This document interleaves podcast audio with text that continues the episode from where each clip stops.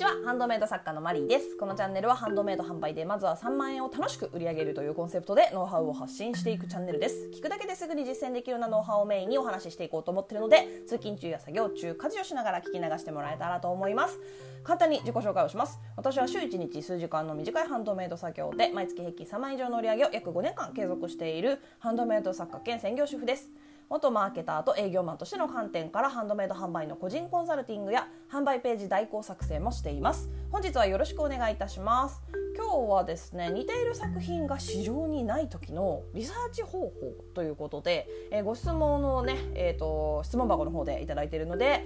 まずはそちらの方を紹介させていただきます、えー、マリーさんの音声とても楽しいです。ありがとうございます、えー、いつもありがとうございます。こちらこそです、えー、質問なのですがリサーチしても似ているジャンルが見つからない場合は値段設定はどうしたらいいでしょうか？ということで、えご質問の方ありがとうございます、えまずは結論から、えリサーチは必須なのでえっと、そういう場合はですね同じ素材とか同じカテゴリージャンルとかあの雰囲気ねあの和風なら和風とかね。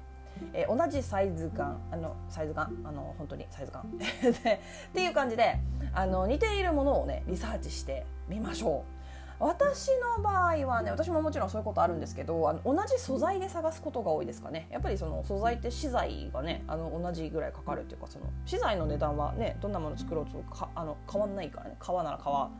なって感じでね。で、えーとまあ、私の場合はそういうふうにしてます。あの唯一無二っていうことなのでねもうないってことはかなり喜ばしいことではあるんですけどそれでもやっぱりねあのまだねこうお客様にね需要がそもそもあるかもわからないしあのどのくらいの値段なら、まあ、試してもらえるのかっていうのもわからないじゃあ不安ですもんね。値付けする前にね。それ分かんないとね。だからあのリサーチは絶対にしてから値付けとか押し方っていうのを考えた方がいいですよね。で、えっと、それをね欲しがりそうな層があのターゲットが他に何を欲しがりそうか好みそうかここをリサーチするのもありですね。あの傾向を知ることが何よりもこう大事になってくるのであのその作品が50代向けなのかそれとも10代向けなのかこここうなってくるとかなり違ってきますよねだから同じようなターゲットで売り上げを上げてるような作家さんの作品を見てみるとかそっちからの考え方もありますね。それももうもちろんあのできたらやってみてください。そのやっぱり10代と50代じゃねあの出せる価格っていうのもちょっと変わってくるのであとはやっぱりその自分だったらいくらで買うかとか考えてみるのもいいんですけどでもねこれやるとね安くなりがちなんですよ。やっぱ自分が作ってるからね。だからあんまりこう基準にはしない方がいい。自分だったらいくらで買うかっていうかいくら欲しいかっていう。そっちかな、うん、どっちかというと。であとはやっぱりその基本的なこと。自分の作業時間でその時給で考えてみたりとかあと資材の値段。あのしっかりもうかなりそんなとこまで計算するっていうぐらい計算した方がいいかなで人液とかもねだいたい1本1ヶ月で終わって何個作品作るからじゃあってやればいくら1つの作品に使ってるかね分かるじゃないですか。あとは、えっと、技術の専門性とかねそういうところもやっぱりその当然考えないとダメですよね。でそういうものをもう全部全部総合的に考えて価格を設定してみてください。あの真ん中取るじゃあちょっと単純すぎるけどあの全部見てからの平均というかね。えー、それではまとめます、えー、リサーチしても自分と似てる作品がない時は、えー、同じ素材を使ってる作品とか同じターゲット層を狙っているであろう作品とかあと同じジャンル？和風だったら和風ロック系だったらロック系とかね。それで同じカテゴリーを見てみるとかあと同じサイズ感の作品？これはちょっとねやっぱ素材かなサイズ感。まあでもサイズ感もね大事だよね。すっごいちっちゃいもの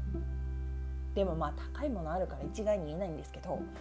まあ、そんな感じであのリサーチをしてみてください。えそれとやっぱりね大事なのは自分がいくら欲しいか自分の作業時間で時給を考えましょう。えっと、どのぐらい欲しいかね本当にまあでもね5,000円ぐらい欲しいよね ってなっちゃうけどそうだなそれ本当に考え分かんなかったらこれ前も言ったことあるんですが近所の一番高い時給のお店とかあのバイトバイト？近所のアルバイトで時給高いとことかに合わせていいかな。よ吉野家の夜晩とか？分かんないけどその地域によってねちょっと変わってくるんでななんかそんぐらいでいいんじゃないかなと思います。吉野家の夜晩だったらだってなんだろう普通よりもちょっと高いもんね。コンビニの夜晩でもいいか。そんな感じですね。で とあと資材にいくらかかってるかちゃんと計算して自分が納得のいく値付けをしてください。安いのはダメ。でも高いのもダメ。高すぎはダメかな。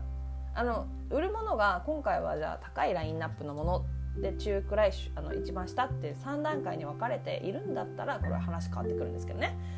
ということで、え今日はここまでになります、えどんなご質問にもお答えしていきますので Twitter の質問箱やスタンド FM のレターなどでお気軽にご質問を送ってもらえたらと思います。もしまた聞いてみたいなと思っていただけましたらフォローやいいねをしてもらえると励みになります。以上お聞きいただきありがとうございました。ではまた次回お会いしましょう。さようなら。